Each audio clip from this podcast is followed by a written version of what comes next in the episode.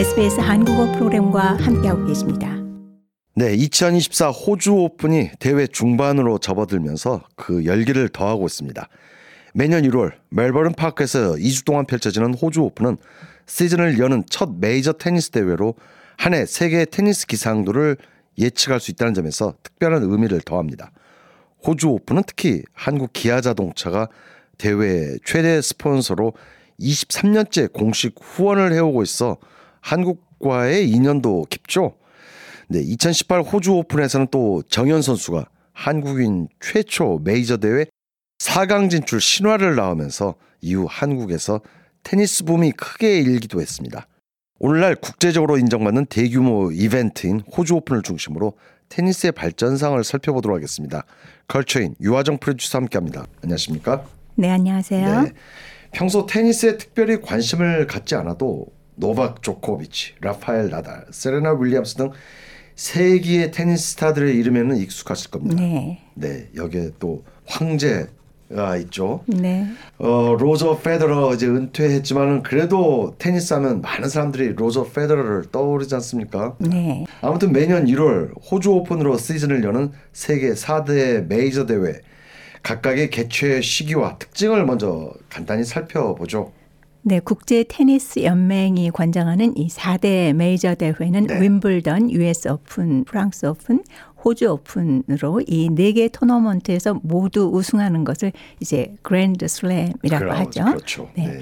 테니스 하면 아무래도 150년 가까운 전통을 자랑하는 영국 윈블던 대회를 가장 먼저 떠올리게 네. 되는데요. 네. 윈블던이 가장 오랜 역사를 자랑하지만 이 4대 메이저 대회를 꼽을 땐 일반적으로 개최 시기 순으로 그렇죠. 꼽습니다. 네. 호주 오픈, 프랑스 오픈, 윈블던, US 오픈 순이 네. 되죠. 따라서 호주 오픈은 그랜드 슬램 시즌을 알리는 첫 경기가 됩니다. 그렇죠. 특히 또 호주 오픈은 아주 무더운 여름 날씨 속에서 기량을 겨루지 않습니까? 네, 맞습니다. 그래서 더욱 더 선수들의 강인한 체력 정도를 파악할 수가 있는 것 같아요. 네. 자, 네 개의 메이저 대회 중 사실상 역사가 가장 짧은 대회가 호주 오픈인데 오히려 시즌을 여는 열면서 호주 오픈의 그 중요도 그 상징도가 굉장히 높아지고 네, 있어요. 그렇게 되죠. 하지만 네. 호주 오픈의 역사도 결코 짧다고 할 수 없는 것이 1905년에 처음으로 개최돼 네. 120년 가까운 전통을 쌓아가고 네. 있습니다. 매년 1월 중순에서 1월 말까지 2주간 멜버른 파크의 하드코트에서 열리는 호주 오픈은 다문화 국가답게 다양한 국적의 선수와 팬들이 참여하는 대회로 국제적인 관심을 받고 있습니다. 그렇죠. 특히 야외에서 테니스를 즐기기 어려운 한겨울에 네. 네, 앞서 말씀해 주신 대로 호주의 한여름 폭염 속에 하드코트에서 음. 땀을 쏟는 세계적인 스타 선수들의 이 불꽃 튀기는 경기 장면은 뭐 다른 대회에선 찾아볼 수 없는 독보적인 네. 즐거움이 되고 있습니다. 세계 테니스 팬들의 인기를 한 네. 몸에 받고 있죠. 자, 호주 오픈이 하드코트 경기로 눈길을 모은다면 프랑스 오픈은 뭐 자타가 알듯이 이 클레이 코트 경기로 이목을 집중시키지 네. 않습니까? 클레이 코트는 쉽게 말해서 흙으로 되어 있는 코트죠. 네네. 이 프랑스 오픈은 네 개 메이저 대회 중 유일하게 적갈색의 네. 클레이 코트에서 열리는 대회입니다. 네. 클레이 코트는 공의 속도를 늦추기 때문에 플레이가 상대적으로 느리고 음. 또 바운드 높이가 높은 특성이 있어 선수들에게는 물리적, 정신적으로 큰 도전을 제시한다고 네. 하는데요. 네. 반면 소재가 부드럽기 때문에 발과 허리에 부담은 적은 네. 편입니다. 이 클레이 코트에 강한 선수, 네. 어, 라파엘 나달, 네, King of Clay로 그렇죠. 불리죠. 네. 이 파리에서 열리는 프랑스 오픈은 5월 말에서 6월 초에 열립니다. 아, 라파엘 나달이 King of Clay 명성을 이어가기는 힘들 것 같다는 생각도 듭니다. 이미 음. 호주 오픈에서 뭔가 재기를 하려고 했는데 또 그 부상으로, 부상으로 결국 또 기권했지 않습니까? 네네. 과연 이제 5월 말까지 회복을 해서 다시 한번 프랑스 오픈에 도전할지는 상당히 불투명한 것 같아요. 네. 자, 프랑스 오픈은 4개 메이저 대회 중 유일하게 이제 클레이 코트를 고집하고 있는데요. 자 프랑스 오픈에 이어 곧바로 영국 윈블던 대회가 열리는데 네. 윈블던 대회 코트도 특징이 있지 않습니까? 잔디 구장입니다. 그렇죠. 네. 네. 아, 윈블던은 매년 6월 넷째 주에 시작해 7월 네. 첫 주까지 열리는데요. 네. 프랑스 오픈의 열기가 그대로 윈블던으로 이어지면서 이 시기 지구촌은 보는 테니스와 하는 음. 테니스 모두 뜨거운 시기가 네. 됩니다. 네, 공식적인 대회명은 전 영국 선수권 음. 대회이지만 영국 런던 교회 윈블던에서 열리는 대회로 어, 보통 윈블던으로 통칭돼 그렇죠. 있고요. 네. 앞서 말씀드린 대로 이 150년 전통, 정확히 음. 말하자면 147년이 됩니다. 네. 이 오랜 전통을 자랑하는 윈블던은 1877년 제1회 음. 대회 때부터 잔디 코트를 고집하고 있습니다. 네. 앞서 라파엘 나달이 King of Clay라면 잔디 코트에서 뛰어난 아주 기량을 선보인 선수로는 역시 황제 우리 로저 페드러 황제를 꼽을 수 있는데 사실 뭐 페드러는 모든 뭐, 코트 재질에서 뛰어난 실력을 그렇죠. 보여왔지 않습니까? 뭐 전성기 때는 정말 테니스 황제라는 말을 그 누구도 부인할 수 없을 정도의 음. 발군의 실력을 보여왔는데 자, 네 개 메이저 대회 마지막으로 US 오픈 미국 뉴욕에서 열리죠. 네, 윈블던 다음으로 역사가 오래된 US 오픈은 한국에선 전미 오픈으로 불리기도 하는데요. 과거에 언론들도 전미 오픈이라고 이렇게 표현을 음, 했습니다. 네, US 오픈으로 네. 이제는 부르고 있습니다. 이 테니스 메이저 대회 시즌의 피날레를 장식하는 대회죠. 매년 8월 말에서 9월 초 네. 미국 뉴욕주 빌리 진 킹 내셔널 테니스 센터에서 진행이 네. 되고 있고요. 호주와 마찬가지로 빠른 하드코트에서 그렇죠. 열립니다. 따라서 흥미진진한 경기와 극적인 순간들로 아주 유명한데요. 음. 또 US 오픈은 남녀 선수의 상금을 똑같은 액수로 음. 정한 최초의 대회이자 또 4대 메이저 대회 중에서 총 상금이 가장 많은 대회로 음. 세계적인 선수들이 선호하는 대회이기도 그렇죠. 합니다. 역시 네. 미국이 강국은 강국이에요. 자, 대회 상금과 관련해서는 호주 오픈 조직위원회도 올해 대회 상금을 대폭 인상했지 않습니까? 네네 그렇습니다. 먼저 2024 대회 총 상금 규모는 네. 전년 대비 13% 정도 증액됐습니다. 8,650만 달러로 책정이 네. 됐고요. 남녀 단식 우승 상금은 17만 5천 달러가 늘어난 315만 달러로 확정됐습니다. 한 번 우승하면 남들은 평생을 가도 만질 수 없는 돈을 네, 챙기네요. 그렇습니다. 대단합니다. 또 남녀 단식 본선 1회전에서 탈락해도 본선 진출만 해도 오. 어. 상금이 12만 호주 달러입니다. 한국 돈으로 약 1억 원을 아유, 받게 됩니다. 권순우 선수 1억 원 챙겼네요. 12만 달러는. 네. 네. 자, 말씀하신 대로 그뭐 수백억이 됩니다. 1년에 네. 세계적인 스타 선수들의 그렇죠. 버는 액수는 네. 어, 이런 세련된 경기의 생동감을 고스란히 보는데 음. 어, 그 지출 비용 그러니까 테니스 애호가들의 관전 아. 비용도 상당히 네, 높아지고 있는데요. 네, 네. 호주 오픈 1회전 관람 가격이 최고 프리미엄 350만 원 오. 믿기십니까? 결승전은 한 자리에 1,500만 원을 호가합니다. 물론 최고, 최고. 예, 네네. 아주 앞자리. 샴페인도 즐기면서 예, 보는 그렇죠. 자리입니다. 그리고 네. 세계 각국으로 TV 화면으로도 다 나가고요. 그렇죠. 네. 네.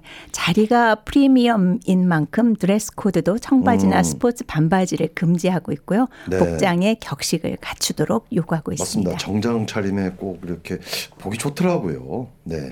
2024 호주 오픈에는 작년 대회에 이어 아까도 언급드렸지만 한국의 권순우 선수가 두 차례 도전했지만 모두 1회전 탈락으로 많은 아쉬움을 남겼어요. 네. 자, 네 개 메이저 대회 중 특히 호주 오픈이 한국인들에게 특별한 이유가 몇 가지 있지 않습니까? 근데 호주인들에게도 나아가 전 세계 호주 팬들에게도 호주 오픈하면 한국의 기아 자동차가 그렇죠. 먼저 인식이 됩니다. 사실 이를 호주 오픈 스폰서를 통해서 기아 자동차가 세계적인 자동차 브랜드로 사실 상당히 성장했어요. 뭐 서로 윈윈 했다고 볼 수 있겠죠. 네, 네, 호주 오픈도 널리 알려졌고요. 네. 네, 기아는 호주 오픈의 가장 오래된 후원사이자 유일한 최상위 음. 메이저 스폰서로 활동해오고 있는데요. 네. 올해는 공식 후원 23주년을 기념해 최근 세계적으로 주목받고 있는 대형 전기 스포츠 음. 유틸리티 차량 EV9, EV9 네. 네. 또 EV6, 소렌토, 카니발 등총 음. 130대 달하는 최신형 기아차를 전달했습니다. 네. 네, 이들 차량은 대회 기간 중 참가 선수, VIP, 대회 음. 관계자 등의 이동과 원활한 행사 운영을 위해 활용됩니다. 네. 세계적인 테니스 스타 라파엘 나달이 기아의 브랜드 글로벌 홍보대사로 활약하고 있는 것도 뭐 세계적으로 그렇죠? 알려진 사실이지 거의 20년 가까이. 그렇죠. 네. 그런데 이제 호주 오픈에 있어 한국인들에게 가장 인상적인 기억, 뭐 그야말로 한국 테니스 역사적인 순간이었는데 네. 2018년 한국인 최초 메이저 대회 4강 신화를 이룬 정현 선수 아니겠습니까? 네, 네, 정현 선수 특히 노박 조코비치 때문에 네. 더욱 회자되는 선수죠. 잘 아시다시피 어, 조코비치는 호주 오픈에서만 역대 최다 10번의 우승컵을 거머쥐며 네. 호주 오픈의 사나이 오스트레일리안 오픈맨으로 불리고 있는데요. 네. 이 조코비치를 정현 선수는 2018년 호주 오픈 16강에서 3대 0으로 그렇죠. 완파했습니다. 네. 당시 세계 랭킹 1위를 군림하던 조코비치를 22살의 신예 정현 네. 선수가 격침한 것은 일대 사건이었는데요. 사건이었죠. 사건 정말. 네. 물론 조코비치는 부상 이후 복귀 전이었던 만큼 몸 상태가 완벽하지는 음. 않았습니다. 하지만 정현 선수 어, 독일의 알렉산더 즈베레프 등 세계적인 그렇죠. 강자들을 연파하며 네. 4강에 오를 만큼 최고의 기량을 뽐냈습니다. 네. 이 정현 선수의 호주 오픈 4강 신화 이후 한국에서 특히 MZ 세대를 중심으로 음. 이 테니스 열풍이 뜨겁게 일었고요. 네. 지금까지도 호주 오픈에 대한 국민적 열정이 이어지고 있죠.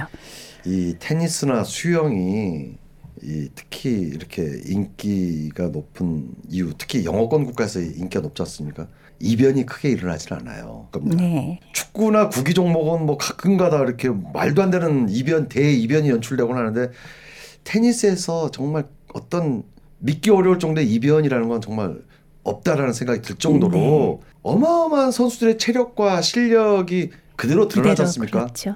네. 그런 상태에서 정현 선수가 정말 그때 4강 신화 그야말로 신화였습니다. 자, 지난해 저희가 컬처인 이 시간을 통해 윈블던 복장 규정 완화 소식을 다루면서 테니스 기원에 대해서도 자세히 알아본 바 있는데요. 네.